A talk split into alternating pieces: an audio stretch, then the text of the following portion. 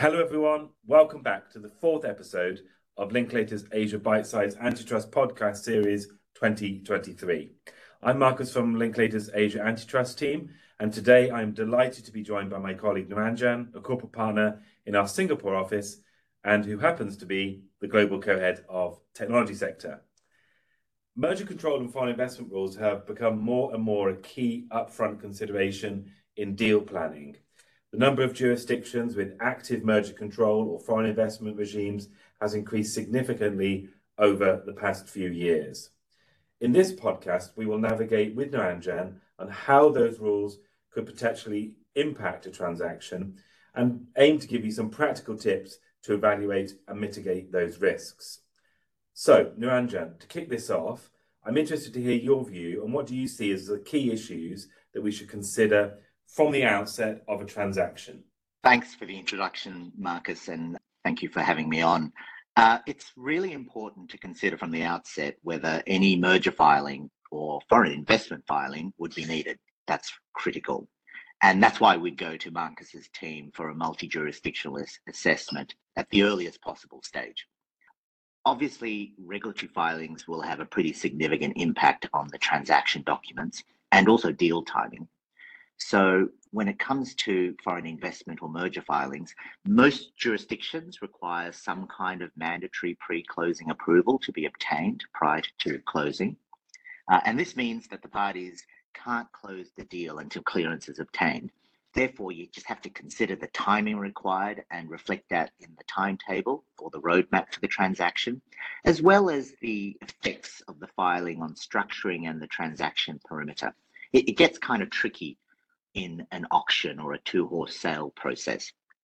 But one question that we would already have to work through with the client is, how likely would the competition authority raise concerns over the transaction? And is this a technical filing or a transaction with substantive issues?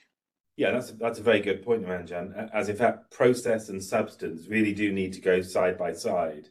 So for merger control filings, the timing of approvals varies very much depending on the substantive analysis of a specific transaction.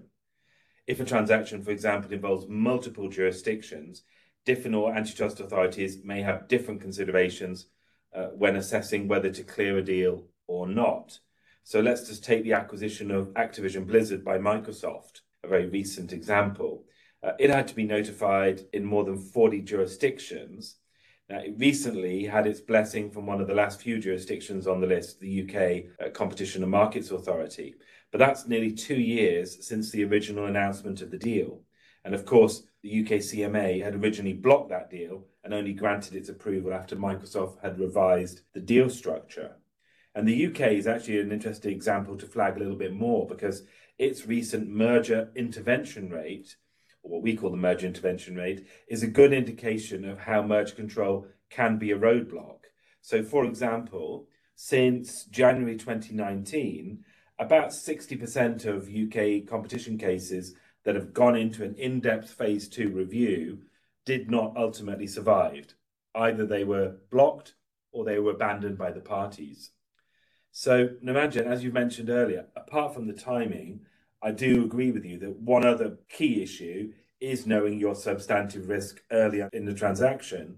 That will very much allow the parties to build into the transaction documents the appropriate allocation of risk. Yes, yes, yes, indeed. And this depends very much on which side of the table you're negotiating. In an ideal world, you would think parties would be aligned and have a common interest. But more often than not, the risk allocation is, is a contested and, and fraught discussion. Um, put simply, if you're a seller, you just want to exit quickly and smoothly. And so deal certainty is absolutely critical.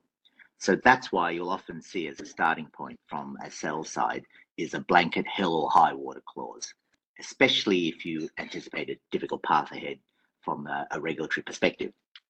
Um, a hell or high water clause basically imposes an obligation on the purchaser to do everything possible to obtain the regulatory approval, even if it means selling assets or agreeing to behavioural undertakings or selling your firstborn child. Um, alternatively, sellers sometimes ask for a break fee from the purchaser, and we've seen those fees range from single digits uh, to more sizable sums. For example, in the Adobe Figma merger, there was a one billion dollars break fee faced by Adobe, which was about five percent of the transaction value.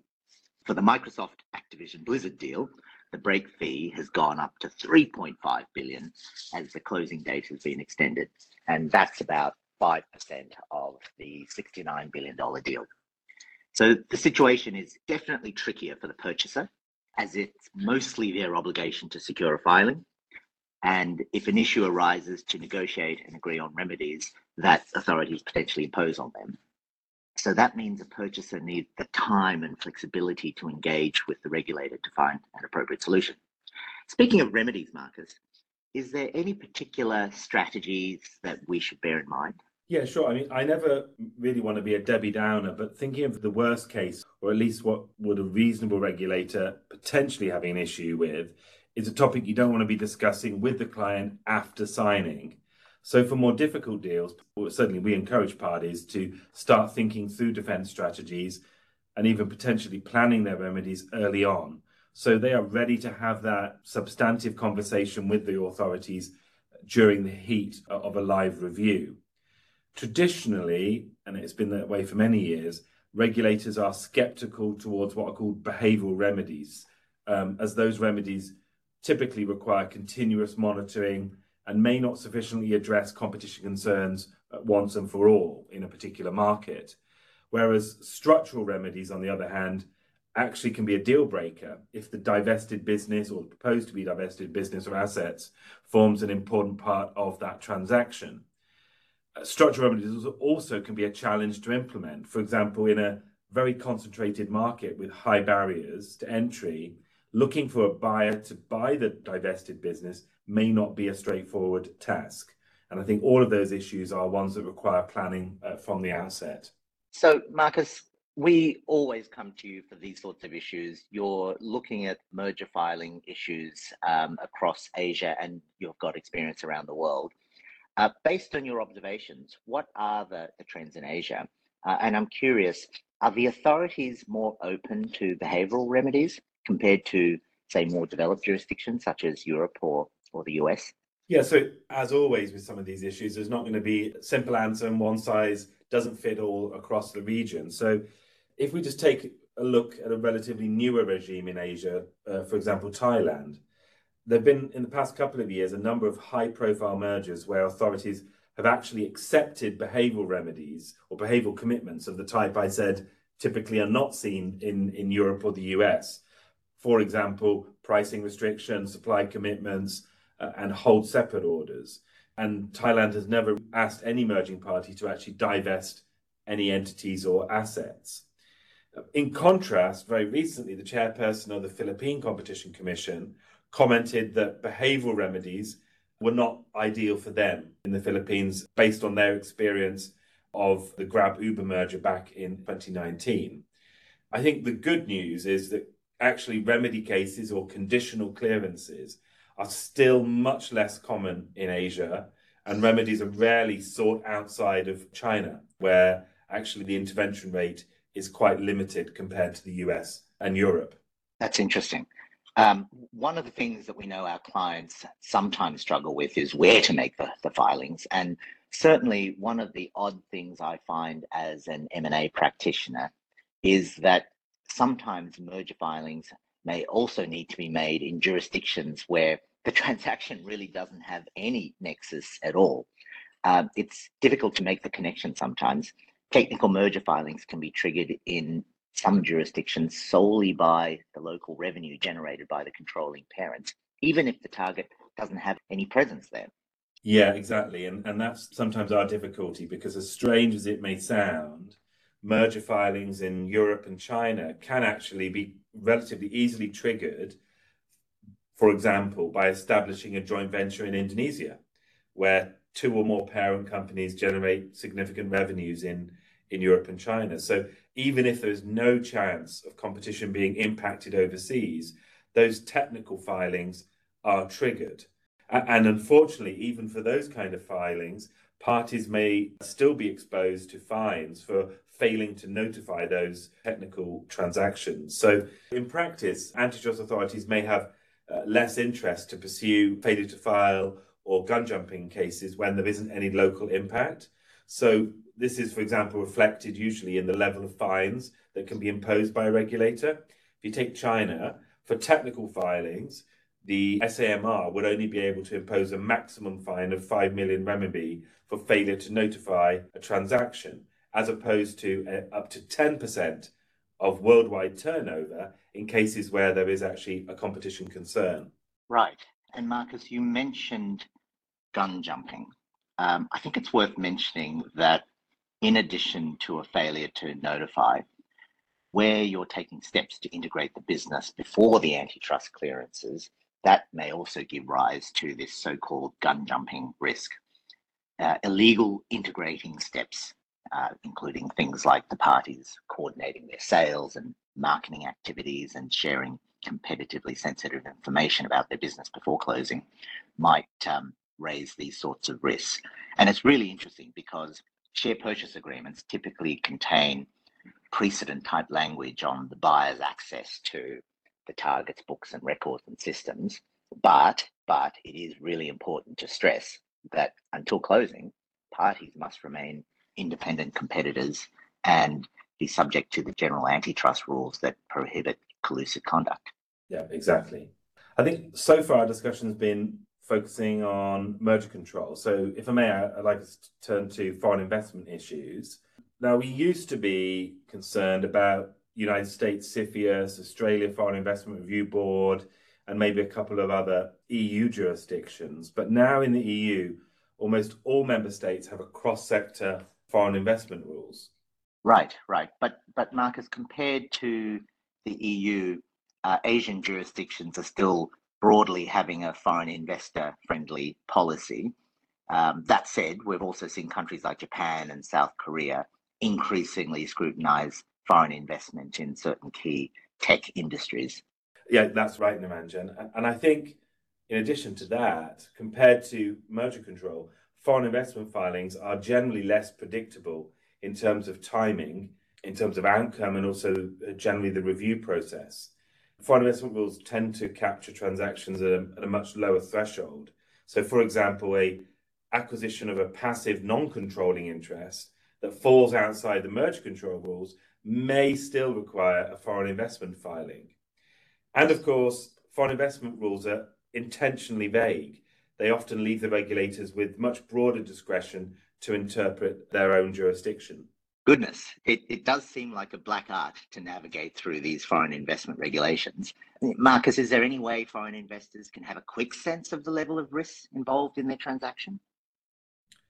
So foreign investment risks generally vary, I'm afraid, depending on the acquirer identity, where they are from, and also the target uh, sectors. So uh, let's turn to the U K again. Since the National Security Investment Act entered into force in twenty twenty-two, the U K government has made fifteen final orders, so in-depth uh, decisions.